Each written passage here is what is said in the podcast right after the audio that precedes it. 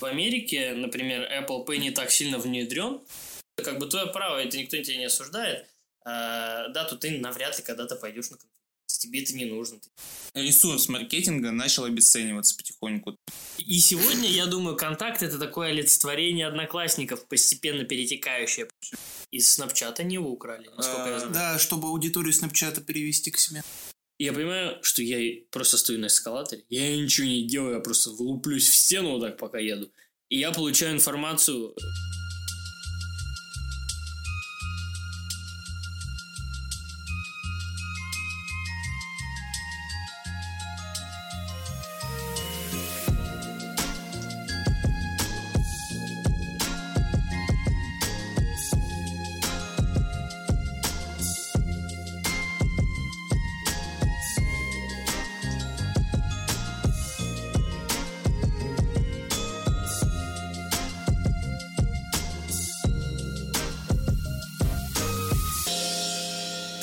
Сегодня мы собрались обсудить очередную интересную тему, но сегодня мы не вдвоем, с нами гость Егор. Приветики.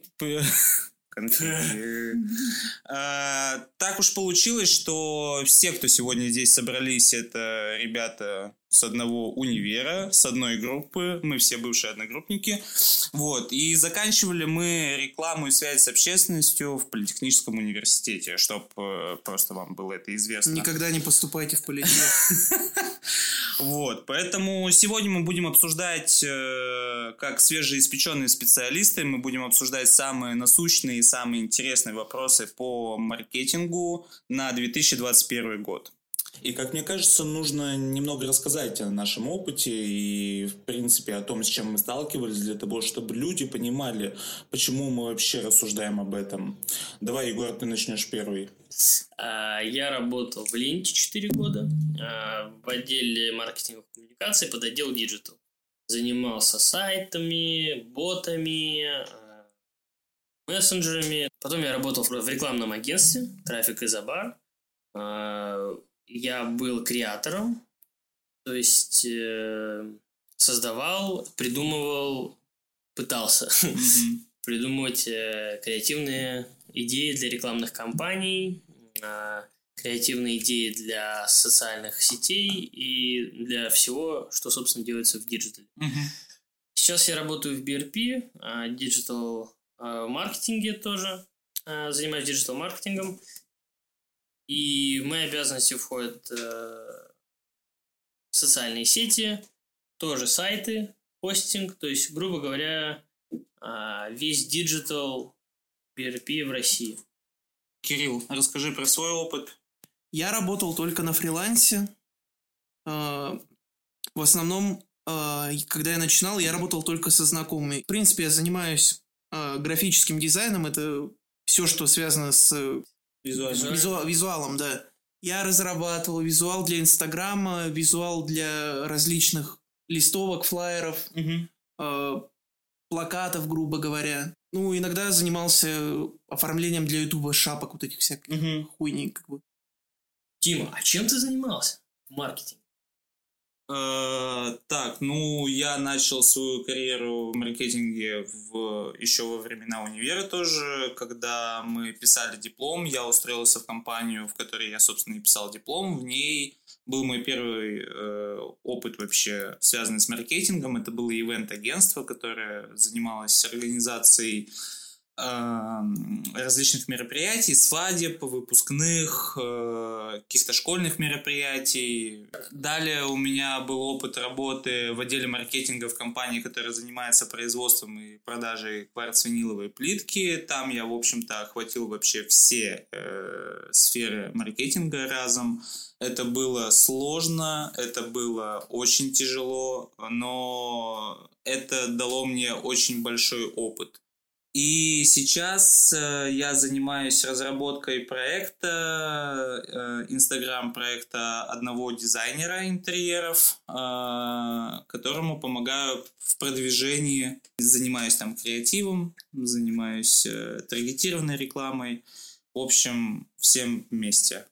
Как-то так. Когда мы только пришли на рекламу, соответственно, первый курс наш был, реклама не была так распространена, как она распространена сейчас. То есть нам тогда-то казалось, что реклама повсеместная, она везде, это вот прям что-то уже реальное. А сейчас это еще больше реально, то есть это уже вообще везде, это не ново. Тогда еще, возможно, казалось, что это какое-то новаторское направление. Но мы туда все поступили, я так понимаю, по случаю, а не потому, что мы хотели конкретно на рекламу. Куда есть, баллов хватало, да, туда и поступили. Да. Вот, то есть мне реально, я хотел там на международное регионоведение пойти, мне там не хватило баллов. Я смотрю, меньше всего по рекламе, думаю, о, подамся на рекламу. Да. Ну и я думал, такая там будет ерунда, потому что, ну, там было сильно меньше баллов, и я боялся, что я буду с такими деградонтами учиться. Ну, так и получилось. По факту, да. Что я ничего не научусь, то есть меня это очень расстраивало. Когда я увидел ребят там на первом курсе, которые были на втором курсе, я прям расстроился, потому что я посмотрел, что они, ну, типа, вообще ничем не заинтересованы в профессии. Они просто ходят, ну, просто чтобы получить корочку. И мне так было страшно, что после этого, когда у нас вот к первой сессии подходило время, мне написала наша староста и говорит, поехали, у нас есть вариант на какую-то конференцию научную. И я такой, типа, чего? Ну, то есть, я там в школе там в 7 тройками заканчивал. Мне говорят какую-то научную конференцию. Mm-hmm. То есть, я такой, ну, давайте, просто по приколу попробовать. И мы пошли на эту конференцию, пришли по диджиталу, она была Сбербанка. Мы ничего не понимали, ни одного слова вообще, что там говорилось. Вот банально слово диджитал мы не знали, мы его гуглили. То есть, mm-hmm. это было 6 лет назад, где-то до год 17-й, 16-й. 16-17, вот. Да, это было... И там ребята уже были четверокурсники, либо выпускники, там реальные кейсы давали, все как бы воркшоп был. И мы такие пришли первый курс. Объяснить для тупых, что такое кейсы? Да, ну мало ли деревенщина. Да, нет, все правильно. То есть это было такое мероприятие, на котором давали задачки, кейс типа задача, да, в сфере вот как раз маркетинга, диджитал-маркетинга. И наша задача стояла у всех одинаковая, это... улучшить существующее приложение Сбербанк Онлайн. Тогда оно было еще не такое крутое. И вот мы 3 дня ходили на эти лекции, слушали реально практиков крутых в этой сфере каждый день и работали над кейсом. Вот, и в конце мы презентовали нашу идею, и мы заняли 3-е место из всех. Мы были вообще очень удивлены. Потому что там были ребята, ну просто... Сколько всего было команд? Команд, наверное, было, 10 точно.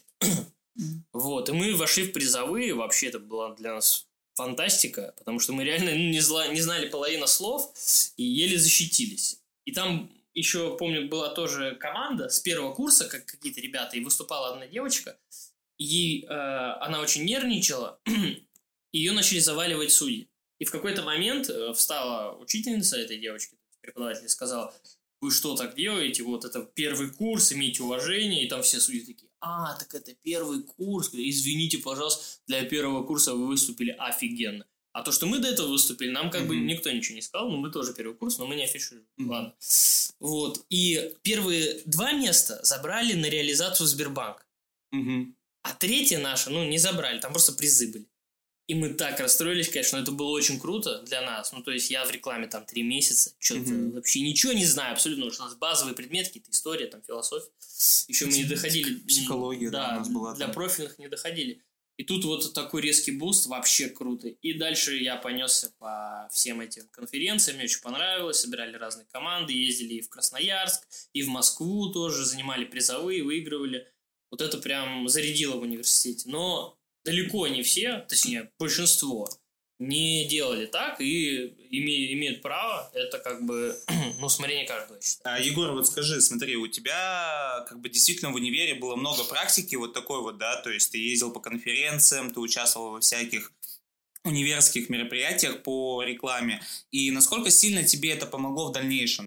Когда мы начали вот эти конференции все ходить, в какой-то момент на курсе 2-м, 3-м мы поняли, что у нас реально есть классный опыт. Мы, конечно, не супергуру в этой сфере были, но у нас был классный опыт, которым мы хотели поделиться с кем-то. И были также ребята 1-й, 2-й курс, новые, которые были младше нас, и мы понимали, что из этих ребят есть те, которые также могут интересоваться этой сферой, как и мы. Но... Нам никто не помогал, и не было такой возможности, да, и мы решили сделать, типа, профсоюз, если так можно сказать. И ходили по лекциям разным первокурсников, второкурсников и зазывали к нам. То есть мы говорили, давайте вот после пар в такое-то время мы попросили у кафедры комнату, в которой мы рассказывали про наши кейсы, что мы делали, с ребятами обсуждали, просто делились опытом. Вот это было круто. И мы немного так сделали раз, наверное, раз 10 максимум. Знакомились со многими ребятами, и вот до сих пор с некоторыми общаемся хорошо. Ребята тоже классно развиваются. И после этого, после как раз первой конференции, вот про Сбербанк, который меня взяли в Ленту, и я проработал там как стажер в отделе маркетинговых коммуникаций почти 4 года. То есть это было супер круто, интересный опыт. То есть я сразу после первого курса уже вышел на работу, можно сказать. И работал в течение всей учебной моей университетской жизни. Так вот, меня и взяли в Ленту из-за конференции. Я рассказывал всем подряд, как я сыграл эту конференцию, потому что меня это супер заряжало. Это было для меня прям чем-то новым и крутым. И вот, собственно, началось все это. И, естественно... началась работа.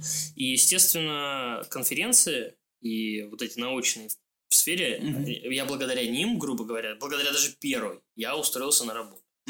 Поэтому это 100% в моем случае мне помогло. То есть ты можешь посоветовать вот молодым специалистам, которые сейчас проходят обучение по маркетингу, как можно больше участвовать в подобных мероприятиях, принимать участие во всяких конференциях для того, чтобы просто как минимум набираться опыта, да, набираться знаний от ведущих специалистов, не только от преподавателей, но и еще плюсом ко всему собирать себе какое-то уже базовое портфолио, благодаря которому можно попасть на стажировки уже в более-менее крупной компании. Ну да, можно сказать так. Это все, конечно, случаи уникальные, но если так подумать, когда ты ходишь на такие мероприятия, ты, во-первых, обзаводишься новыми знакомствами, новыми связями, новой информацией 100%. И это очень интересно, в принципе. Это интереснее, чем просто ходить на пары, да, и слушать про историю и еще что-то. Это как минимум интереснее в том плане, что в институте все-таки идет теория, а тут ты с действительностью сталкиваешься. Да, и... общаешься с практиками, это клево. Тоже, да, ты делаешь реальные кейсы в основном, ну потому что там приходят заказчики, у которых есть деньги, они платят, как это работает конференция, да, они платят компании или организации, которые все это, всем этим занимаются, а они уже, грубо говоря, как бесплатную рабочую силу хватают студентов. И выигрыши, по идее, все. Да, на первых порах студентов так точно, потому что когда уже студент понимает, что он крутой на этих кейсах. Когда он зарегистрировал себе вот страничку в Инстаграме, написал он маркетолог, таргетолог, вот это, да.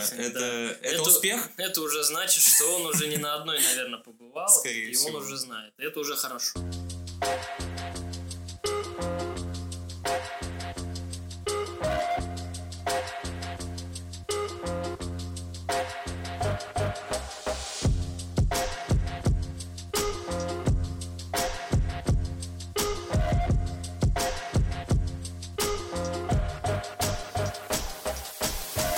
Я такой голодный, и первое, что я выбрал себе купить, это абхазские кутабы. Обожаю абхазские кутабы. Абхазские кутабы – самые вкусные кутабы в Санкт-Петербурге.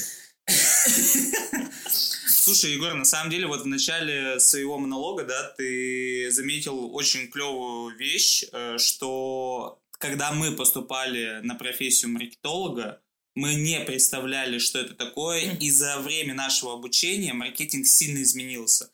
И вот насколько важно находиться в постоянных вот тенденциях, то есть следить за ними, да, вычислять, что сейчас находится в трендах, что не в трендах. Это мой вопрос был. Извини, пожалуйста. Ладно, задавай. Можешь продолжить?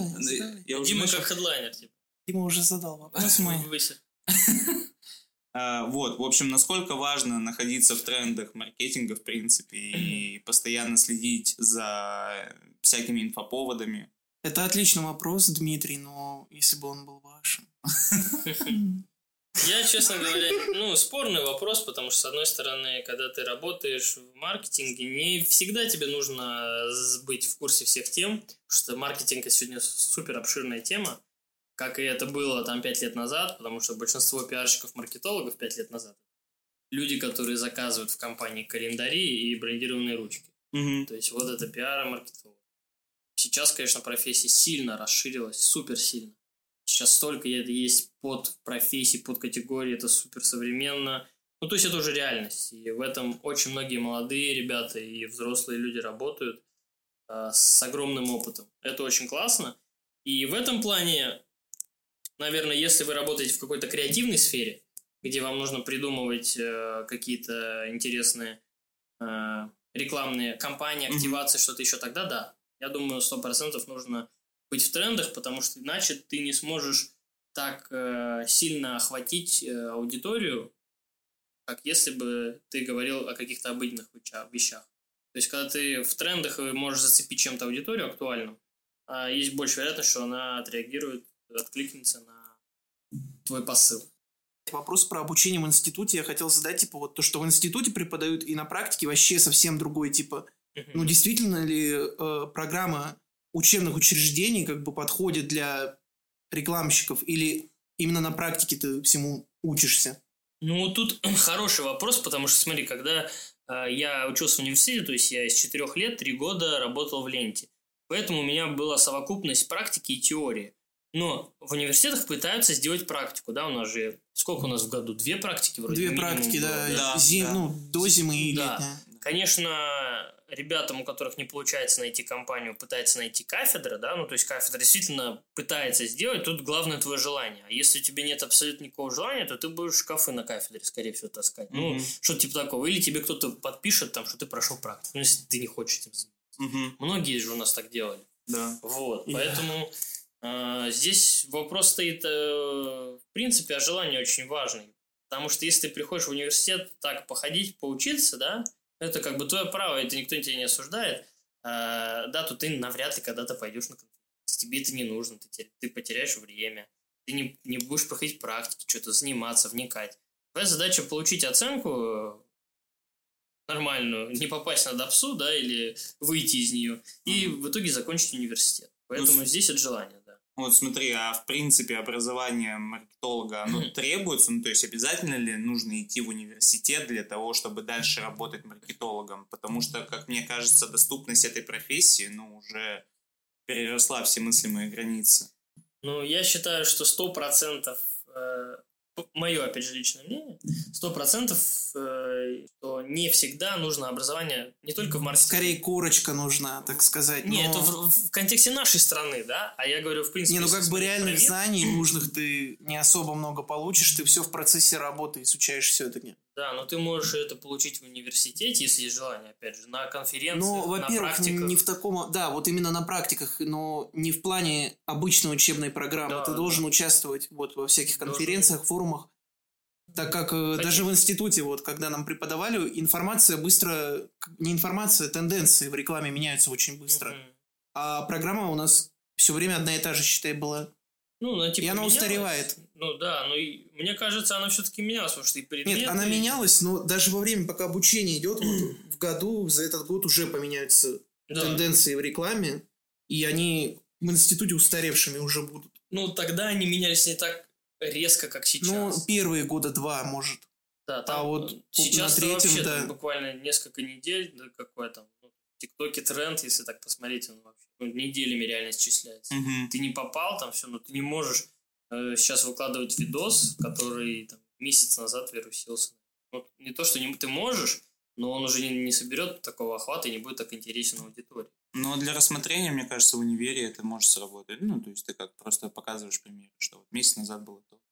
Важный вопрос для всех, наверное, людей, которые, в принципе, да, только год, может, как закончили университет, даже, может, меньше. Как искать работу, в принципе? То есть у нас есть сервисы HeadHunter, да, например, Superjob, но большинство сталкивается с проблемой того, что найти адекватную какую-то вакансию. Как понять, куда не стоит идти. Да. То есть как у тебя с BRP срослось, какие, может, тебе сервисы помогли, что, в принципе, как ты подготовился к тому, чтобы туда попасть? Ну, смотрите, все очень интересно получилось. С BRP я искал работу несколько месяцев. Ходил на разные собеседования, где-то мне отказывали сразу, где-то еще что-то.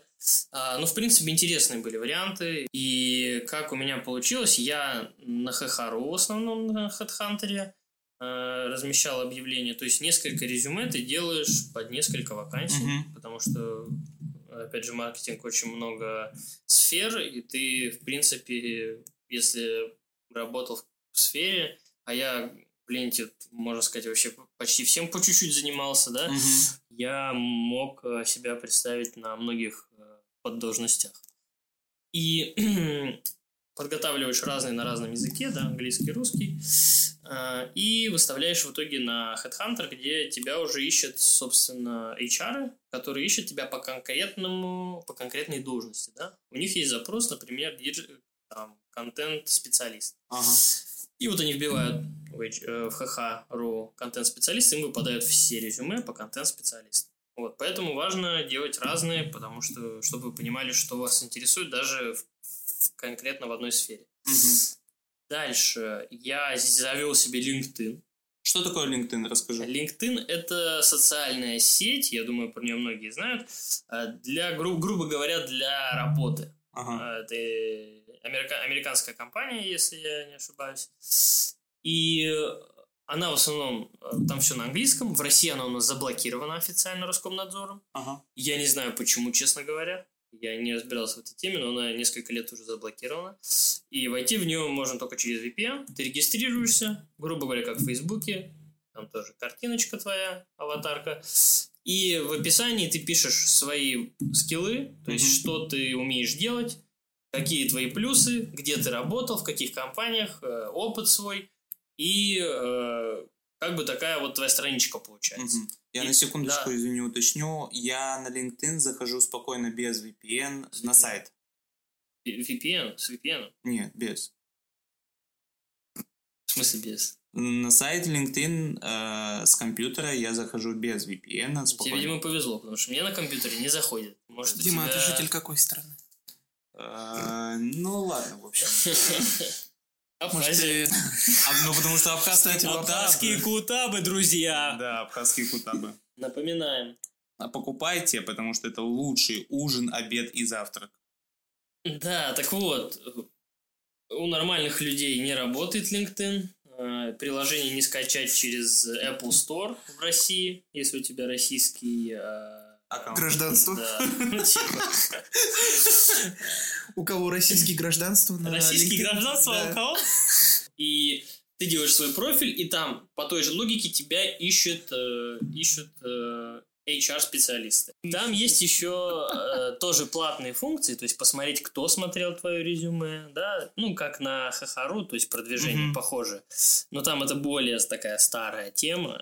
И так вот, меня просто нашли написали мне на LinkedIn, то есть мне там много раз писали, но и вот тут написали, и я смотрю, мне сообщение там из Швейцарии, и пишет мне HR-специалист по региону EMEA, то есть Европа, Middle East, Азия, и пишет мне: вот, Егор, там, здравствуйте, нам очень понравилось ваше резюме, так и так, не хотите ли попробовать, вот мы ищем диджитал-маркетинг специалист. И я пошел на собеседование, у меня было там несколько собеседований, которые длились там в общей сложности 3 месяца, наверное. И вот, собственно, так и прошел процесс моего поступления в BRP. То есть тебе просто прислали запрос с LinkedIn, и это рабочая схема, то есть можно там найти себе работу в России, несмотря на то, что сайт вот у нас, и в принципе этот ресурс заблокирован. Ну да, то есть меня нашла иностранная часть компании, да, и внедрила, собственно, в российский офис. Весьма интересно. Пользуйтесь LinkedIn, нам за это не заплатили, но мы рекомендуем от всей души и сердца. Недавно задумался о том, что профессия начала обесцениваться потихоньку. Вот, в принципе, маркетинг. То есть появилось огромное количество специалистов на рынке, много фрилансеров, и, в принципе, как бы это стало настолько развито, то есть... В каждой компании сейчас есть какой-то маркетинговый отдел или хотя бы один маркетолог или так называемый человек, который отвечает, да, за вот рекламу в компании. И, на мой взгляд, все-таки ресурс маркетинга начал обесцениваться потихоньку. То есть людям стали платить меньше. Большинство задач отдают фрилансерам, которые могут сделать, подешевле, скажем так, да, какие-то задачи. И, связано это вообще как-то с фрилансом, и почему это происходит, на твой взгляд? Слушай, я не гуру в маркетинге, по крайней мере, я так считаю, да? И вопрос, скорее всего, актуальный, потому что сейчас, как мы уже говорили, сфера маркетинга очень сильно развивается, очень она стала обширной, реклама сегодня это прям... то есть все про нее говорят, все ее знают, все ее ловят, без нее никто жить не может. Потому что реклама на социальных сетях, на видеохостингах, на улице, в транспорте, повсюду. Угу. Да реклама уже любой, в Инстаграме есть. Да, у всех есть свой маркетолог, у всех блогеров. У всех свой СММщик, да. Дизайнер, копирайтер. Вот, поэтому сфера обширная, и насколько фриланс, как ты говоришь, ее убил, я не думаю, что фриланс ее убил. То есть... Не из-за фриланса, скорее из-за большого, так сказать, наплыва специалистов. Что всем нужно, и все туда пошли. Даже те, кто, возможно, не хотел или не планировал, или кому не интересно. Угу. Просто потому, что большой спрос, и люди идут в этом направлении. Я просто по своей практике тоже сужу, что, проходя там различные собеседования и... В принципе, даже, по тому опыту работы, который у меня был в маркетинге, большинство задач очень сильно обесценилось. То есть мне там условно говорили, что окей, вы там хороший специалист, готовы поработать у нас там за 35 тысяч. При этом у тебя там и ведение соцсетей, и СММ, полный, то есть ты там рассылки всякие делаешь, все, составление там каких-нибудь статей. Вот, кстати, такая фигня, что ты устраиваешься на одну должность, но должен заниматься всем при этом. Но мне кажется, это больше связано с тем, что... это, как правило, не в крупных, в мелких таких. Да, просто, мне кажется, они до сих пор не до конца понимают, что такое маркетинг в целом. То есть вот у меня было собеседование, где... Я рассказывал про свой опыт, про то, что я умею вести и соцсети, и писал статьи, и что умею настраивать частично рекламу таргетированную, то есть обширный опыт, все-таки какой-никакой. И в конце собеседования мне просто сказали, нам нужен маркетолог. Я говорю, так я вот и пришел. Что вы подразумеваете? Вы все должны уметь. Мне сказали, что просто все то, что я перечислил, это не маркетинг, это СММ. Я говорю, окей, что, простите? Смотри, вот ты говоришь, о том, что у нас реклама сейчас просто повсеместна. И это абсолютно, правда, то есть... Сейчас без рекламы вообще никуда. И есть основной тезис, что реклама – двигатель торговли, с которым тоже тяжело поспорить. Но при этом я сталкиваюсь с забавным парадоксом, что первое, что происходит в кризис в компаниях, это сокращение маркетингового отдела. Даже, кстати, у тебя такой с лентой пример был, когда началась какая-то суета, и сразу же начали убирать маркетологов. Да, но при этом маркетинг – это действительно то, что толкает продукт вперед и позволяет создавать большую воронку продаж. В чем заключается этот парадокс, я не понимаю до сих пор. Я думаю, что это не всегда так, но такие случаи 100% есть, я с ними сталкивался, и я думаю, здесь... Причинно-следственная связь такая, что руководство руководствуется тем, что если какие-то проблемы с бизнесом, то есть, например, тебя мало стали товар покупать или что-то еще, то, скорее всего, в этом виноват маркетинг, потому что маркетинг отвечает за продажи. То есть ты приходишь в маркетинг и говоришь, ребята, извините, у нас продажи вообще очень плохо все, давайте-ка... Салам алейкум, прощаться. Либо что-то делать, оптимизировать как-то отдел, что-то придумывать, потому что, опять же, маркетинг двигает определенную часть людей к покупкам, очень большую, в разных компаниях по-разному, я думаю, связь такая. Как думаешь, Да? Все, окей, спасибо. Все, заканчиваем. Смотри, в контексте, кризиса, да, то есть у нас в России эта ситуация распространенная, в принципе, она происходит каждый год объявляет какой-то новый этап кризиса, ну, поэтому... У нас кризис ремастер. Да. На RTX и вот это вот все. 4К. 4К зарплата, да, такая тоже хуйня бывает.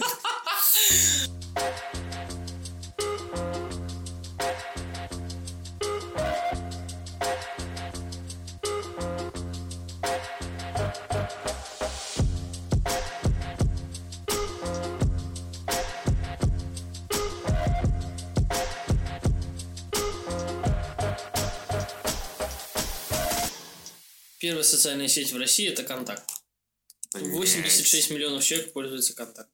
Какой ужас. Все зарегистрированы там, но, мне кажется, с каждым днем там становится все меньше. Мне тоже так кажется, потому что я «Контактом» уже не пользуюсь несколько лет. Да, я захожу туда там раз в неделю, что-то где-то посмотреть, там, может, раз в месяц. Но, смотри, я думаю, что это наше субъективное мнение, нашего возраста и наших интересов, круга общения. Потому что я уверен, что сегодня ВКонтакте регистрируется очень много более возрастных людей, которые раньше не были в социальных сетях, либо там присутствовали в стереотипных одноклассниках для нас. Mm-hmm. И сегодня, я думаю, ВКонтакт — это такое олицетворение одноклассников, постепенно перетекающее, потому что вся молодежь, такое более современное поколение, оно идет в другие социальные сети или мессенджеры, да, например... Мне кажется, в Telegram сегодня очень многие ушли, большинство, и сделали его для себя основной платформой, где они потребляют контент и общаются. Раньше таковой была «Контакт», естественно. Да, но при этом «Контакт» пытается делать что-то, то есть они взяли за основу WeChat, я так понимаю, да, то есть... «Контакт» с Фейсбука все берет. Ну, не совсем. Большинство, но не все. Они пытаются организовать единую систему, в которой ты можешь, ну, то есть, заходя в соцсеть, ты можешь заказать еду. Экосистема, короче. Да, экосистема. И сейчас... Ой, блядь, экосистема, ты что говоришь? Что у нас интересно, что в начале нулевых у нас произошел, как во всем мире, бум доткомов, но у нас он проявился уникально. Тем, что в нашей стране мы об этом не задумываемся, но... У нас практически уникальный момент в контексте соцсетей. У нас национальный интернет. Такой интернет есть только в Китае и еще в некоторых странах. Суть его в том, что Китай государством ограничил интернет, любой другой внешний, а у нас так сложилось исторически, что в 2000-е годы у нас зародилось много социальных сетей, интернет-платформ. У нас был сильный бум в диджитале конкретно, и у нас появился «Контакт», Павел Дуров разрабатывал. В это же время параллельно в Москве разрабатывался «Одноклассники», люди вообще незнакомые абсолютно друг с другом. Вот этот тренд волной подхватился, и получилось так, что к 10-м годам, 2010-м, да, у нас уже был национальный интернет. Да, у нас был Mail.ru, да. У нас Яндекс, да, у нас Аська, Мой мир, там, короче, много всего своего. Из этого большинство даже сейчас осталось. То есть Яндекс у нас... конкурируют с Гуглом повсеместно, в России конкретно. Да. У нас где-то 50% на 50% люди пользуются Гуглом, другая 50% там Яндекс. Забавно, что они причем очень ревностно относятся к этим моментам. Что кто-то пользуется Гуглом, кто-то Яндексом. Кто относится? Пользователи. Да? Я часто сталкиваюсь, что я пользователь Яндекса, прям ярый такой, мне очень нравится, как они развивают свои сервисы, причем развивают их актуально, то есть тот же Кинопоиск, та же Яндекс.Музыка, которая пытается конкурировать и с Apple музыкой, да, и с Spotify. Удачи. Так вот, национальный интернет у нас уникален, потому что в Европе, например, нет своих социальных сетей. Они пользуются мировыми. Хотя Европа, в плане экономического развития гораздо развитее нас. И тем не менее, так получилось, что у нас сильный упор на диджитал, а вот в Украине еще сильнее диджитал. Но там, насколько я знаю, не появилось социальных сетей, но они сейчас очень сильно в криптовалюту ушли и, в принципе, интересно развиваются как страна. Так вот, и национальный интернет нас выгодно отличал в тот момент от 2010-е годы от всего мира, потому что был основной конкурент этого Америка, у которой свои социальные сети огромные, которые спредятся на весь мир, Facebook, Google, поисковая система, все, Инстаграмы, WhatsApp, и у нас Одноклассники, Mail. И все, холдинг появился, Mail, который взял под себя Одноклассники, взял под себя ВКонтакт, короче, прям такой гигант. Отдельно Яндекс еще, сейчас у нас еще и Сбер экосистема. То есть сейчас у нас все прям в этом плане сильно. Это круто, что у нас вот есть такая возможность использовать наши отечественные сервисы. Да, не когда нас заставляют, как в Китае, у тебя ты должен там пользоваться, а не можешь. Вот это круто. И у нас они пользуются популярностью настолько, что это самая популярная у нас социальная сеть в нашей стране. ВКонтакт, наша национальная. Вот это круто, я считаю. Ну, так, если абстрагироваться от всего, это реально классно. Потому что мы об этом не задумываемся, и мы даже можем этого не знать. Но это интересная особенность. Ну, забавно, у нас же даже сфера, ну, там, тех же такси, да, оплаты повсеместной, там, Apple Pay, Google Pay и так далее, тоже развита и начала развиваться намного быстрее и активнее, чем в других странах. А знаешь, почему так произошло конкретно с Apple Pay? Почему? Что вот в Америке, например, Apple Pay не так сильно внедрен, хотя это страна, которая его придумала, как в России. У нас Россия вроде в топ стран входит, в которых внедрен Apple Pay так сильно и повсеместно, потому что в Америке очень сильно инфраструктура изначально была сделана уже несколько лет под пластиковые карты. У всех были кредитки, у всех карты, все ходят оплачивают, и у всех стояли давно старые аппараты приема оплат, которые ты проводишь карту, да, вводишь пин-код и оплачиваешь. У них это было везде. И когда пришли Apple, такие, о, у нас новая технология, есть новые аппараты, ты можешь прикладывать и класть. Не побежали все предприниматели и магазины покупать себе эти новые устройства. Конечно, нет. Потому что лишние затраты, зачем это нужно, и так все работает. Грубо говоря, там кэш или по карте можно провести.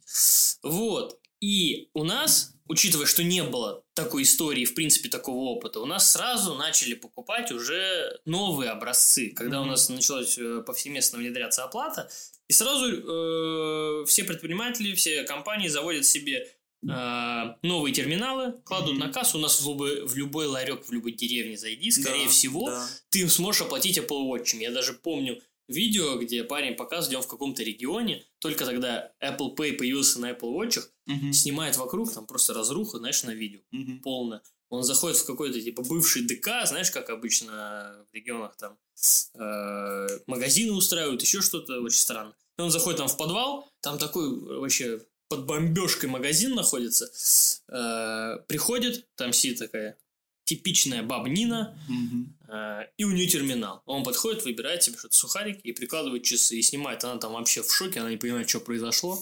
И тут же он выходит, да, и он сделал оплату. У нас метро можно оплатить, у нас в транспорте можно оплатить, в общественном, да, у нас, ну, очень круто это внедрено, это хорошо. Кстати, вот в метро раньше появилось, чем в европейских странах, чтобы удивить. Да ладно? Да. Ну, я, кстати, думал об этом, да. И, ну, вроде, если я не ошибаюсь, конечно. Не-не, я тоже читал об этом, что у нас оплата в метро появилась намного раньше, чем вот в Европе. Это тоже как бы такая тема. И вот с такси я говорю, да, что у нас сфера такси развита настолько сильно, ну, то есть прям... Развилась. Ну, развилась, да, сейчас очень сильно.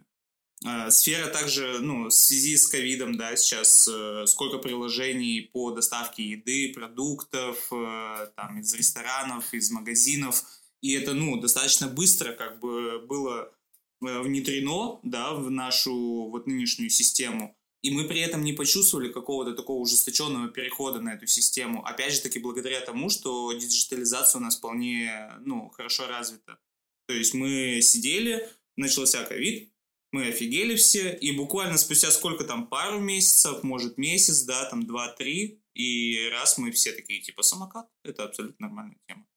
Пользуюсь самокатом, очень удобно. Сейчас без этого уже сложно представить свою жизнь, потому что раньше мы выходили там, ну, в магазин, и ты забывал, ну, что-то забыл купить, все, у тебя паника, ты думаешь, как я теперь буду какать без туалетной бумаги, которую я забыл купить. Дисклеймер о том, что мы сейчас говорим, это скорее диджитал-маркетинг. Да. То есть, ну, это, опять же, часть маркетинга. И сегодня, наверное, одна из самых популярных.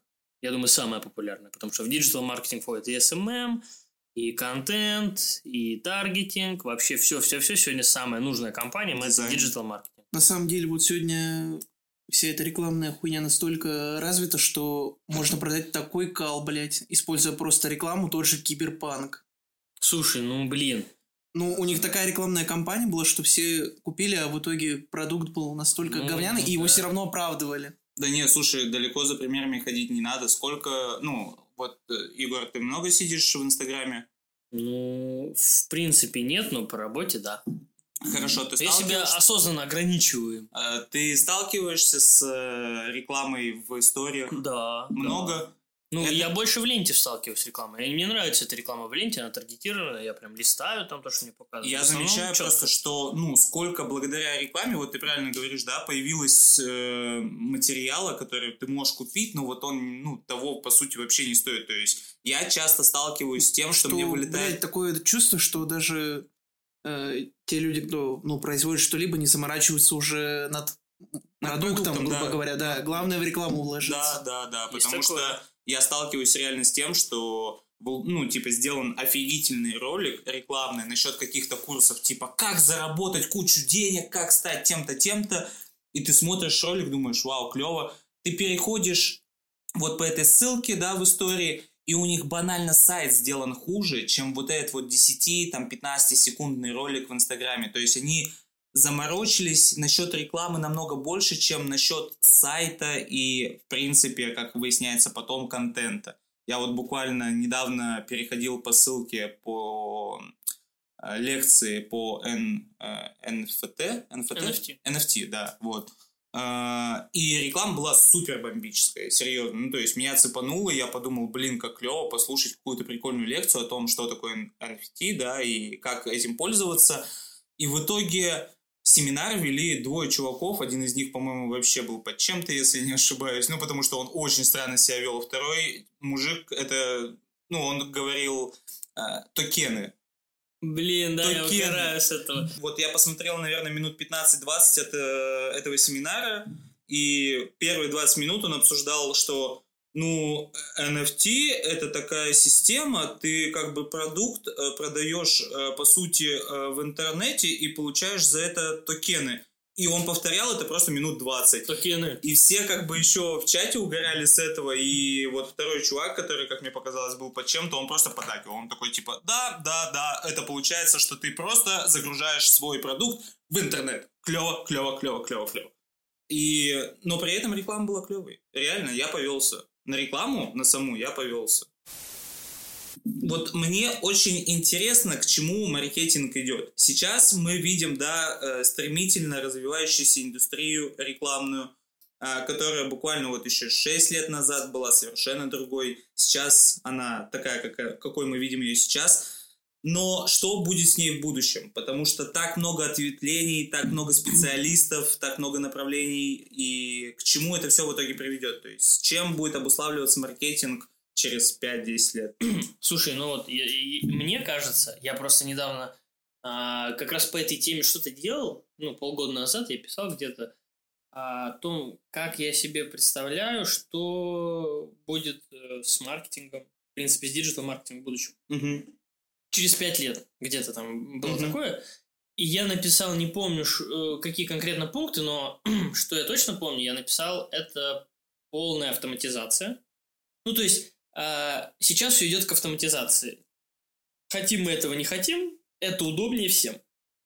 Мы пытаемся настроить алгоритмы так, чтобы они очень нам помогали со всей нашей работой, и мы меньше тратили человеческого ресурса на это. Чтобы они это делали как человек или даже лучше человека. Mm-hmm. Да? Это реальная задача, то есть здесь не надо открывать новые миры, здесь просто нужно хорошо делать конкретную работу в рекламе. Mm-hmm. Вот, это автоматизация раз, платный контент 2, то есть перестройка пойдет на то, что сейчас проблема с персональными данными большая, mm-hmm. да? В принципе, что люди не хотят давать свои персональные данные, многие их... тихую берут, не говоря об этом пользователям, типа как Facebook, и все такое. И я уверен, что через 5 лет, я думаю, все перестроится так, что мы будем либо платить за какие-то сервисы, да, социальные сети, музыка, видеохостинги.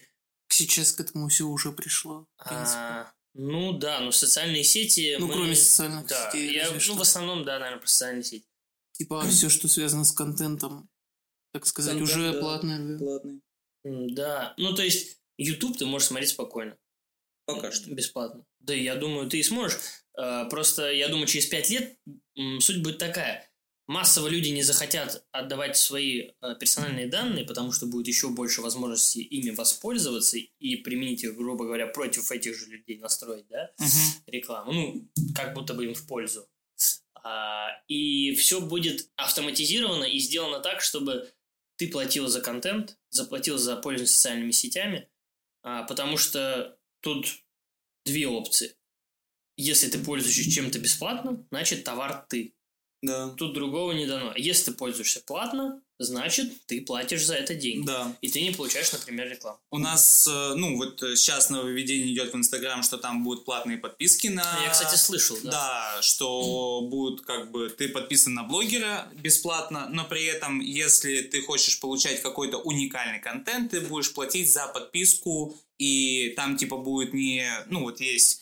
Обычные истории. Ну, по сути, это получается будет как Patreon, типа, да, контент скрытый, да, за paywall. Да. Я думаю, что с Ютубом будет примерно такая же схема, если это зайдет в Инсте. Вот. Сейчас уже вроде есть, там есть платная подписка на каналы, и вроде как, насколько я знаю, на некоторых каналах, ну, делают какой-то контент, который открывается только если ты заплатил. Это на Ютубе, да? Да, вроде бы есть. Но это тоже, да, схема патреоновская. Да, вот это тоже... Это вроде у западных. Но у нас это тоже начинает появляться. То есть я не помню, честно, у кого недавно сталкивался из российских блогеров с темой о том, что... в Ютубе точно такая хуйня есть. Я видел у этого популярного PewDiePie, вот у него какая-то была видосы, серия видосов, которые только платно были. Да, я говорю, у российских это тоже появляется, эта тема. То есть я недавно, я не помню, честно, у кого видел, но кто-то говорил про то, что у них есть уникальный контент на Патреоне. Для меня это был шоком, потому что, ну, Патреон для меня была такая система, которая реально используется только на Западе. Сейчас это появляется у нас, я думаю, просто потихоньку аудитория готовится. В России очень популярен Патреон, но это не тот, кто ведет. Скорее... Чаще всего, вот, ну, какие-либо разработчики, там, не знаю, видеоигры часто используют, ну...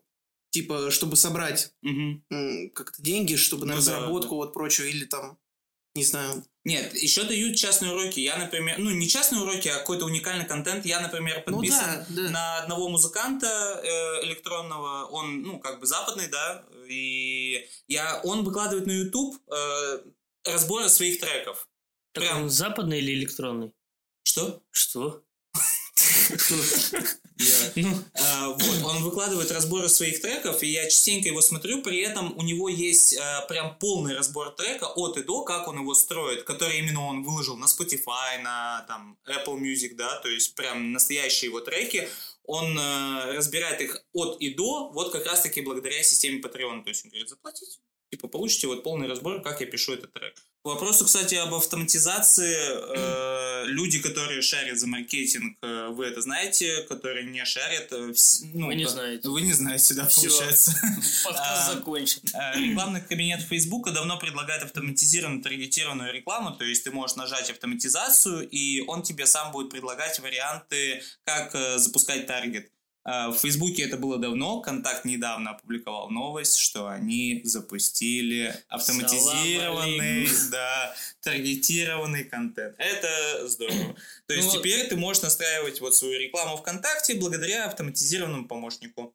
И Яндекс на своей прошлой конференции, Як-2021, представили тоже классное решение, уже автоматизированный Яндекс Бизнес называется, где у тебя, например, магазин цветов ты продаешь, но ты не хочешь нанимать отдельного маркетолога, чтобы он тебе делал все за 35 тысяч. Ты хочешь, чтобы ты платил просто деньги в рекламу, и все делалось за тебя.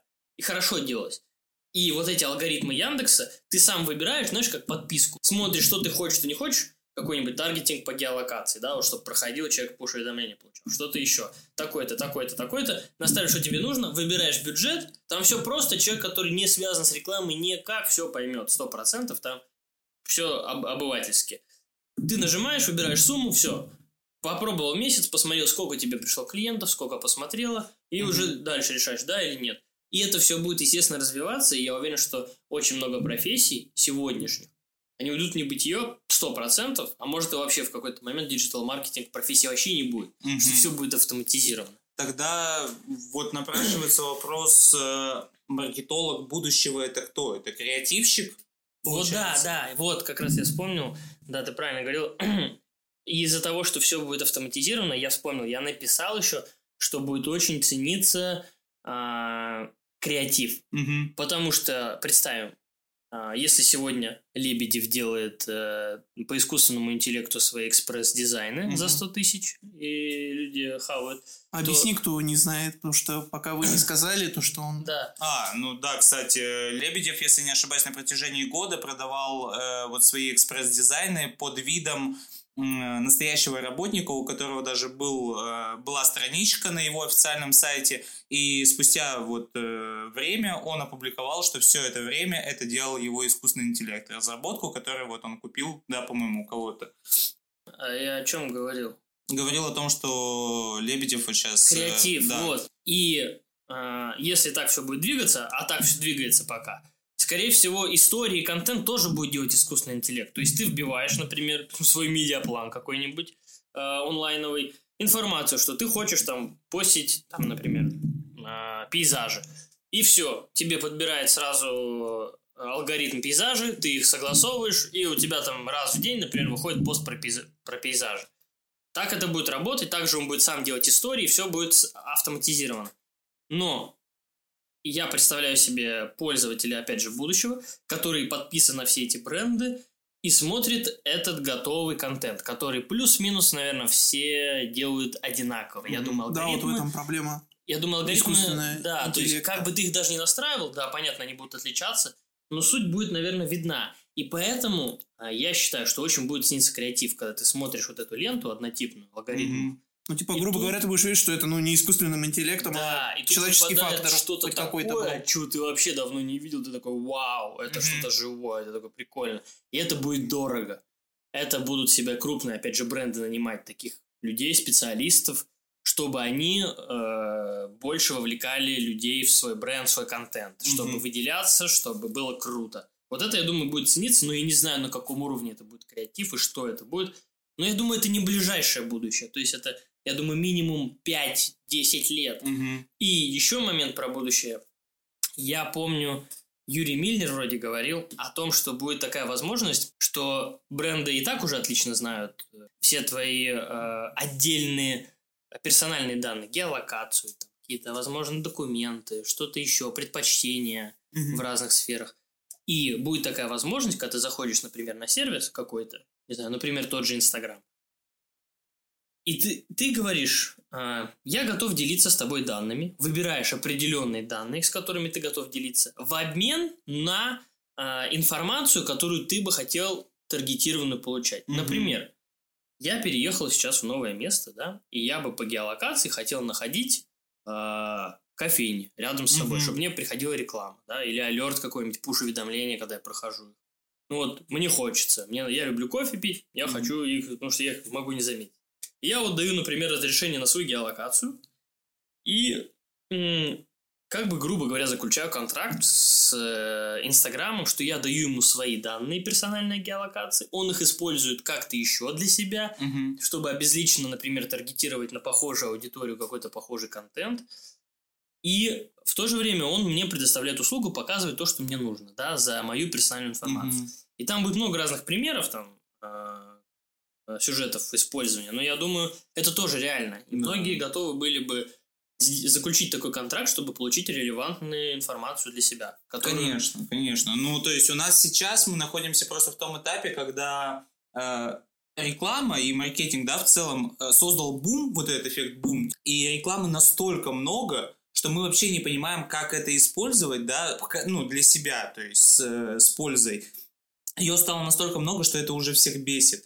И как раз-таки, мне кажется, вот то, о чем ты говоришь, да, то есть будущее, там, 5-10 лет, это будет этап, когда мы будем учиться сотрудничать с компаниями и с рекламой. Таким образом, чтобы это было выгодно и нам, чтобы нас это не бесило, и чтобы компаниям это было выгодно, чтобы они получали свои деньги, да, или там своих потребителей, как бы, ну, лояльных. А не то, что у тебя просто агрессивный маркетинг, который, ну, дубасит по всем, и ты получаешь в итоге клиентов, которые приходят просто из-за визуально красивой картинки или еще чего-то, но при этом он вообще не понимает, куда он пришел. Он такой, видел у вас такая реклама, вау, клево, мне так понравилось, а что вы делаете?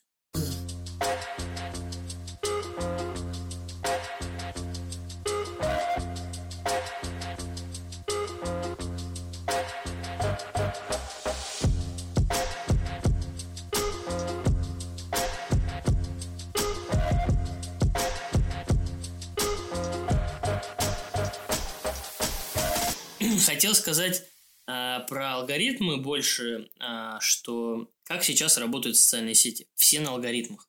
Вот эта умная лента ТикТока, тебе не надо думать, что тебе показывают, твои интересы, тебе не надо никого там подписывать. Он сам определяет из твоих интересов, что тебе нравится. Ты тупо листаешь, тебе не надо задумываться.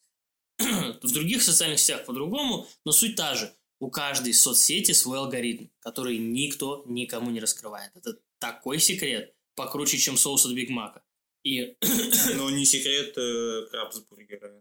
Не-не, там другой левел, братан. Все, окей. Вот. Так вот. И сегодня, насколько последняя информация есть какая о работе алгоритмов Инстаграма, это что Инстаграм выбирает в тренды, в популярное тебя вставляет твой контент, если с ним больше взаимодействует аудитория. Например, вот выложили по посту, вот Дима выложил и Кирилл выложил. С Диминым постом никто не взаимодействует, не пишут комментарии, быстро пролистывают, не ставят лайки. Инстаграм ранжирует его ниже в ленте, как только вот твой подписчик заходит в Инстаграм. Вот я на тебя подписан, я захожу, и я увижу сначала истории и контент тех, с чем больше взаимодействовали другие люди. Потому что Инстаграм автомат его ставит выше, а твой будет внизу. Вот, например, у Кирилла круто, пишут комментарии, лайки ставят. Все там листают, не могут угомониться, отправляют друг другу, сохраняют себе. Из-за этого Инстаграм его ранжирует выше, и ты его быстрее получишь, как только войдешь в свою социальную сеть. Также это выгодно и тебе, естественно, и Инстаграму. Почему? Тебе выгодно, потому что тебя больше охват, тебя больше читают, больше смотрят, больше подписываются, ты больше интересен. Ну, по сути, это как на Ютубе работает, тоже там алгоритмы, насколько я сейчас знаю, там учитывают количество комментариев, в принципе, оценки, хоть негативные, хоть хорошие. Ну, я думаю, тоже, да, главное, плюс-минус как бы, везде взаимодействие, наверное, так сказать, важно. Процентное соотношение твоей аудитории и активная аудитория, в общем. И поэтому Инстаграм сегодня, как и все социальные сети, работают на алгоритмах уже сегодня. Они постоянно совершенствуются. И Инстаграм еще говорит о том, что нужно как можно больше покрывать разных форматов, когда ты делаешь контент, чтобы увеличить охват и ранжируемость своего аккаунта. То есть ты типа в неделю там должен делать Reels, пост, IGTV, истории несколько и лайв какой-нибудь. И, а не 10 историй выложить. Или 10 постов, потому что есть люди, которые... Я много слышу в последнее время про такое. Люди, которые не доходят до постов. Они заходят в инсту, и инста классно ранжирует тех, кого ты любишь смотреть, сначала вставляют тебе. Это у них уже проверенная алгоритмом тема. Ты такой: о, выложил историю чувака, которую я смотрю, блин, класс, что он выложил. Ты нажимаешь, о, и дальше все пошло, все полетело. И ты пока там не дойдешь до всех уже, или тебя какая-то реклама не задолбет, ты не выйдешь оттуда. У тебя там время уже закончилось, и тебе надо идти, ты закрыл, все, ушел. До постов ты не дошел. Ты прошел по сторис. И когда только появились сторис, я помню, я был уверен, что это такой бред. Когда они только появились, я думаю, зачем это нужно? Какой-то контент выкладывать, он пропадает через 24 часа. Еще тогда не было, что он активируется. Я думаю, это что? Это идиотизм. Это никому не зайдет. А ты понимаешь, откуда он вышел вообще? Из Snapchat они его украли, насколько я знаю. Да, чтобы аудиторию Snapchat перевести к себе. Это как минимум. А еще как максимум был забавный факт, что люди, которые активно пользовались Инстаграмом, для того, чтобы публиковать какие-то, сиюсекундные новости, они выкладывали пост, и затем его удаляли, так как он становился неактуальным. То есть они выкладывали новость, условно, там, типа, вау, сегодня, там, типа, была такая клевая, там, вечеринка, вообще, все приходите, там, вот я сейчас тут, и все заходили, такие, о, блин, она тут, я сейчас пойду. И она спустя пару, вот эта девушка, условно, да, какая-то девушка, она спустя пару дней удаляла это, потому что это уже не актуально, все сходили, кто должен был. Блять, в принципе, в Инстаграме в основном-то истории рулят, так сказать. Я вот в Инстаграм, если захожу, я там ни у кого посты вот реально не смотрю, только история вижу. Я пересел на Reels. У меня истории и Reels вот в одинаковой пропорции. Причем Reels, я изначально вот так же относился к Reels, как ты к историям. Я тоже зашел, думаю, просто аналог ТикТока. Зачем это нужно? В итоге... ТикТоком я так и не стал пользоваться, потому что у меня, меня не засосало, мне не понравились те предложения. Это отдельное приложение, его нужно качать. А здесь у многих уже есть. Я был зарегистрирован, я пытался в нем сидеть, но предложение, типа, нарабатывать, мне было тяжело, потому что там нужно подписываться на кого-то, искать поначалу. То есть алгоритм еще не успел построиться. Да, а тут у меня уже все было настроено, по сути. То есть у меня были люди, которых я смотрю в инсте, были интересы, все. То есть все было сфабриковано уже. Долгим опытом моего использования Инстаграма, и я захожу в Reels, и я понимаю, что раз видос, который, типа, о, актуалочка для меня, 2, 3, и я такой, блин, как клево, на самом деле. Ты листал абхазские кутабы, что ли? Конечно, потому что я постоянно их ем, абхазские кутабы, это самая вкусная пища вообще, которую я ел в своей жизни. Кто, кстати, смотрел презентацию Фейсбука, Мета, тема? Что думаете? Это реально будущее социальных сетей? Слушай, я уверен, что это круто, 100%. Я посмотрел его полностью. Да? И я был прям в восторге. Я слышал про это раньше и читал. Но сейчас, когда посмотрел, насколько... человек уже этим увлечен сильно. Насколько он в это много вкладывает. И хотя понятно, что презентация в основном во многом была... для того, чтобы перевести стрелки с Фейсбука на Мету, потому что у них уголовные дела сейчас, административные, за распространение персональных данных, много проблем у них. Их в суды подали. И они, чтобы репутацию это убрать, потому что репутация у Фейсбука действительно очень не очень, они решили переключить все на Мета. Не знаю, насколько это получится. Пока... Сейчас почему-то вообще какая-то странная тенденция у крупных брендов какой-то тотальный абсурд устраивать. Для своего имиджа, не знаю. Например? Facebook тот же, ты говоришь. В ТикТоке тоже была инфа, что там данные воруют, тоже какой-то скандал был. Последний, год-два, наверное. Но сейчас везде, потому... просто это все вскрылось наконец-то. То есть это не то, что они, неожиданно решили всем этим заняться. Это долго-долго длилось, просто в какой-то момент... это очень жестко спалили. Если раньше были какие-то подозрения насчет этого, что странно, что вроде я только-только там зарегистрировался в какой-то соцсети, там поставил свой номер и имейл, и что-то какие-то сообщения начинают приходить, вроде какие-то звоночки проступают, что-то угрозы. И все такие, ха-ха, за нами, походу, следят, а тут вскрылось, что ваши данные сливаются. И вся эта кабала пошла дальше, и потихоньку начали вскрывать все соцсети. Мне просто интересно, как маркетинг может измениться под систему Мета, например. Это же вообще жесть. То есть это не то, чтобы что-то сверхкардинально новое. Я не могу сказать, да? То есть это Я могу сказать, что это сверхкардинально новое.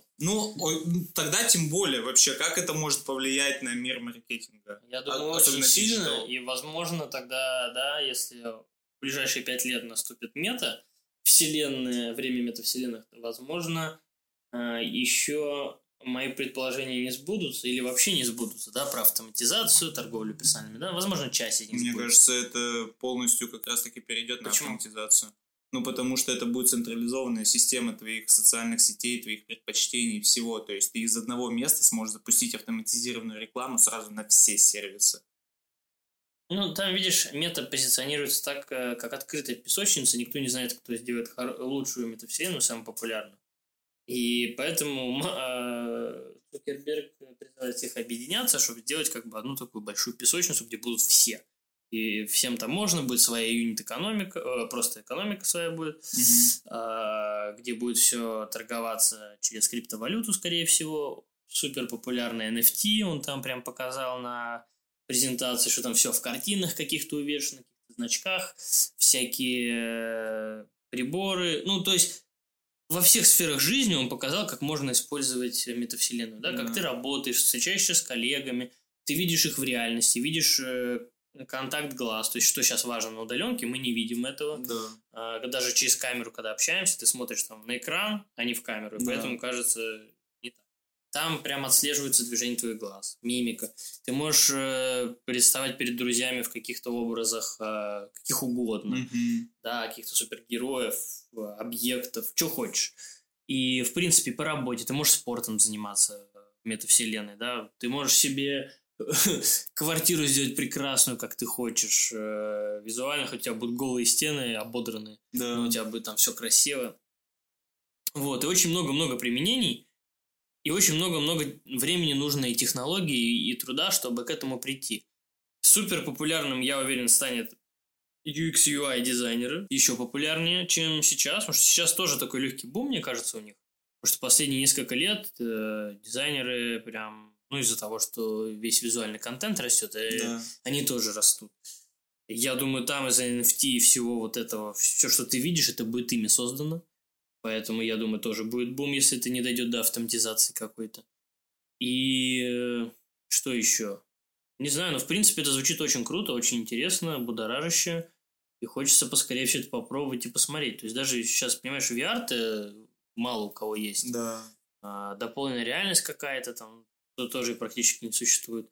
Ну, сегодня, кстати, в метро я ехал, я задумался о том, как удобно будет жить с очками дополненной реальности. Apple Glass, когда они уже выпустят Apple Glass? Я серьезно, я предвкушаю этот момент, когда они выпустят его и просто перезапустят вообще систему использования устройств, в принципе, когда у тебя все будет перед глазами сразу же. Ты будешь ходить в этих очках, это будет просто восхитительно. Так вот, я шел в наушниках, в AirPods вставленных, и музыку не слушал, просто что-то в наушниках. Ну, просто выебывался, что... Нет, я... Ну, вы знаете этих владельцев AirPods. Да. Я говорил по телефону перед входом в метро, и договорил, и все, что-то музыку не захотел слушать, просто шумода включу, чтобы не слушать нищенский вопль вокруг. Те, кто ездит на метро, не обижайтесь, пожалуйста. Ну, мы просто, да, на своих таурегах, лендроверах катаемся. Короче, я иду, и мне... Я поставил себе, чтобы мне Сири читал уведомления какие-то приходят. И я иду, и мне уведомления что-то приходят, там, от кого-то где-то, я не помню же. Она говорит, вот вам то-то, то-то, написал то-то, то-то. Если вы хотите, чтобы я прочитал или ответил, скажите. И я понимаю, что я просто стою на эскалаторе, я ничего не делаю, я просто влуплюсь в стену вот так, пока еду. И я получаю информацию, не поднимая запястье, чтобы посмотреть на часы, да, не поднимая телефон, просто получаю информацию. Я думаю, как это удобно. Но я ношу наушники, мне нужно их вставить в уши, что-то сделать. Я подумал, если вот эти вот очки дополненной реальности, которые, надеюсь, в скором времени появятся и будут у нас у всех, у них же какое есть преимущество? Сейчас много умных очков выходит, у них идет трансляция звука через кость. То есть они, я не знаю, как это работает, но я уже не первый раз слышу, что они как-то... Вибрациями. Да, через вибрацию дают тебе звук, то есть его могут слышать окружающие очень так плохо, если идут близко к тебе стоят. Да. Но, в принципе, он прям как-то тебе уж на канал попадает. Он попадает, потому что любой звук, который, ну, мы слышим, это волна, то есть это синусоида. И когда, ну, как бы придумали эти наушники, там суть точно такая же, то есть тебе просто вот на кость передается волна, та же самая синусоида, которая, попадая как бы вибрациями в слуховой канал, все равно его задевая, она передается как звук. Типа в этом весь прикол. Вот, и ты будешь ехать в этих очках, и тебе будет все так же говориться, только помимо этого ты еще будешь видеть рекламу онлайн. Да. Ты едешь, и у тебя везде баннеры, абхазские кутабы. Ты думаешь, как бы их заказать? А заказать их можно? Реклама. Заказать их можно. Если ты купишь кутаб Google, тогда да. Кутаб Гуглс. Ой, Кутаб Гаглс. Гаглс Кутаб. Гуглс это же какой-то... Не, слушай, да, но мы не сойдем с ума вообще от такого количества информации. Смотри, ну, у нас же дофига вообще сейчас информации перед глазами. То есть мы постоянно поглощаем какую-то информацию. Мы заходим в телефон, у нас информация. Мы, не знаю, включаем наушники, у нас информация.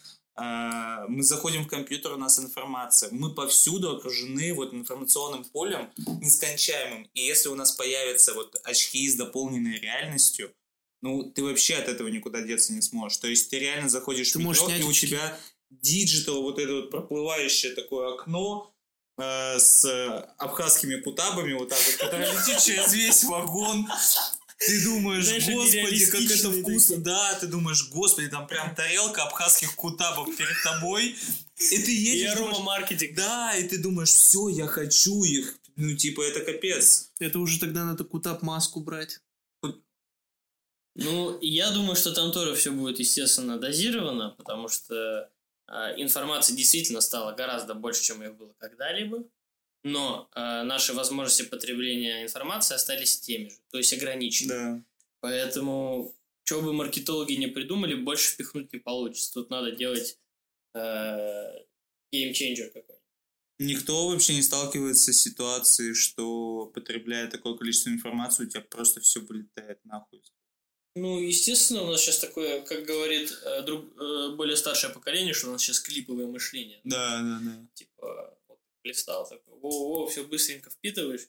Но в этом-то и прикол, что ты этого нифига не запоминаешь. Да. Я вот смотрю какие-то посты или тиктоки, которые я лайкал, причем там полгода назад, я их вообще не помню. Я думаю, блин, как круто, как весело, кто это лайкнул? Потом, это же я! Да, да, ну это... Блин, реально, типа, с одной стороны проблема, с другой стороны, а какой смысл это запоминать? Вот я, не знаю, не так давно уже общался на эту тему с родителями. Информационный мусор просто. Ну, нет, я имею в виду, даже полезную информацию мы не запоминаем, да, вот мы с папой недавно это обсуждали, он мне говорил, что, ну, вот, там, типа, в их времена, чтобы найти информацию, да, и вообще как-то, ну, с ней ознакомиться, это нужно было совершить кучу действий. Ты такой, а как интересно работает это? И ты идешь в библиотеку, ты ищешь книгу по этой теме, ты ее читаешь, находишь нужный параграф, вычитываешь то, что тебе нужно, кладешь книгу обратно, идешь домой и осмысляешь то, что ты прочитал. Скорее переписываешь или переписываешь, да. Листок.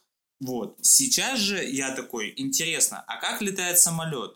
Я зашел на YouTube, посмотрел часовой ролик и думаю, капец, как круто, самолеты летают, вот именно поэтому. На следующий день я встречаюсь с друзьями, и я такой, пацаны, а знаете, как летает самолет? А как? Ну, я вам ссылку скину на ролик. Ты не драматизируй, если ты час посмотришь про то, как летают самолеты, я уверен, что ты сможешь на следующий день, ребята... Ну да, но я условно, то есть утрирую. Да, через год ты, возможно, не вспомнишь это, но... Это и не вспомнил бы человек, прочитавший в библиотеке эту книгу и записавший. Вопрос, я думаю, значительный. Да. Вопрос если значительный. Ты не пользуешься этой информацией, она мозгу не нужна, мозг от нее избавляется. Так оно работает. То есть... Но при этом какой смысл нам запоминать что-то даже полезное, если мы всегда можем это посмотреть? Смысл такой, что есть вещи, которые тебе нужно на регулярной основе, например, знать, читать, узнавать. Например, ты хочешь развиваться в конкретной сфере. Ты запоминаешь себе, сохраняешь, перечитываешь, например, каждое утро, потому что тебе это важно, тебе это нужно. Понятно, вся информация тебе не нужна, и ты как бы не хотел, не сможешь ее потребить. А определенная информация тебе 100% нужна, и поэтому нужно вырабатывать привычку тебе с ней ознакомливаться, ее запоминать, возможно, переписывать, потому что ученые говорят, что когда ты пишешь от руки, да, ты лучше запоминаешь эту информацию. Поэтому там мы когда шпоры писали... Ну, типа механически. Да. Ты лучше... запоминаешь информацию, но тем не менее просто работаешь над гигиеной диджитал-гигиена, то есть когда ты правильно потребляешь, да, есть правила, реально я очень много посмотрел того, как вообще по-хорошему нужно со смартфоном обращаться, да, за сколько до сна его нужно откладывать и куда вообще, чтобы не видеть его. Да, ну типа там за полчаса что-то минимум. За сколько, когда ты должен с утра его по-хорошему брать. Не сразу, как ты в кровати соскакиваешь, включаешь будильник и пошел в Инстаграм. И лежишь там, пока у тебя в туалет не приспичите. Или на работу. Ну да. А ты должен встать. Нужна осознанность определенная. То есть, да, вырабатывать гигиену труда. Из-за этого и выгорание у многих происходит, как раз людей, работающих в креативе, не только, которые супер много потребляют всего. И у них мозг просто не справляется, да, они просто как овощи. Я за собой замечал, когда на работе, вот, даже по работе в Инстаграме лазаю, мне так потом тяжело переключиться на другую работу. То есть я сижу вообще, у меня мозг взрывается, мне хочется просто выйти на улицу, знаешь, посидеть вот так вот, потупить, на птичек посмотреть, и в себя прийти, и дальше вернуться к работе, потому что мозг после этого такого динамичного потребления информации и контента, он с ума сходит. Блин, вот мы обсуждаем очень много, на самом деле, о будущем, да, рассуждаем, но хороший вопрос в том, что такое хороший и успешный маркетолог сейчас. Вот кто это такой, чем он должен владеть, вот в целом? Ну, тут очень сложно сказать, потому что, как мы уже сегодня выяснили, маркетинг – это очень широко само по себе. И в каждой сфере навыки нужны определенные. И поэтому, если так обобщить, наверное, я считаю, успешный маркетолог сегодня – это тот человек, который в своей сфере много знает, который имеет успешные кейсы, реально классные, рабочие, которые не стыдно показать даже спустя несколько лет. Это человек, который следит, естественно, за трендами в своей сфере. И, наверное, человек, который уже состоялся в контексте маркетинга, что я имею в виду? Что человек прошел очень много этапов различных, да? Скорее всего, выгорание, скорее всего, перепрофиль, переквалификацию, да? Возможно, поменял немного сферу в маркетинге свою, у которого уже обширный опыт, и он сегодня успешно справляется своими задачами благодаря этому опыту и правильно выстроенным процессам в своей работе, да, который, опять же, правильно применяет диджитал-гигиену. Да? Человек, который вот, в большинстве диджитал-сфер делает так, как сегодня многие советуют, и преуспевает. Но это мало у кого получается, 100%. Поэтому и тяжело быть хорошим, крутым маркетологом сегодня. Я думаю так. Я хочу, чтобы наши слушатели понимали, что когда вы задумываетесь вообще о выборе профессии, в целом не нужно смотреть на то, где больше денег можно заработать, потому что если ты ведущий специалист, в любой отрасли ты можешь заработать большие деньги. Главное, чтобы у тебя был интерес к развитию в том, чем ты занимаешься. Поэтому маркетинг, IT или что-либо другое, всегда можно заработать большие деньги, если ты действительно становишься хорошим специалистом в своей сфере. В общем, засиделись мы, пацаны. Наши спонсоры, абхазские кутабы, говорят нам, что мы уже перевыполнили план на сегодня. На самом деле, на мой взгляд, получился очень крутой такой диалог. Мы обсудили тему маркетинга, обсудили образование, да, охватили многие сферы маркетинга, проговорили про будущее, про настоящее, про то, что нас ждет. И все это получилось очень-очень интересно. Я считаю, что нету никаких универсальных таких советов, да, для того, чтобы начать работать в маркетинге. Не нужно вестись на всякие вот эти 50 шагов для того, чтобы стать успешным маркетологом. Спасибо большое, Кирилл, что принял участие в очередной раз в этом подкасте. И спасибо большое, Егор, что пришел к нам, что выразил свое весьма интересное мнение. Спасибо, ребят. На самом деле, ребят, много сегодня обсудили. Действительно интересно. Дима все правильно сказал. Ищите свой путь, занимайтесь тем, что вам нравится, интересуйтесь, развивайтесь, живите, кайфуйте и получайте удовольствие от процесса. Берегите себя и своих близких. Ауф.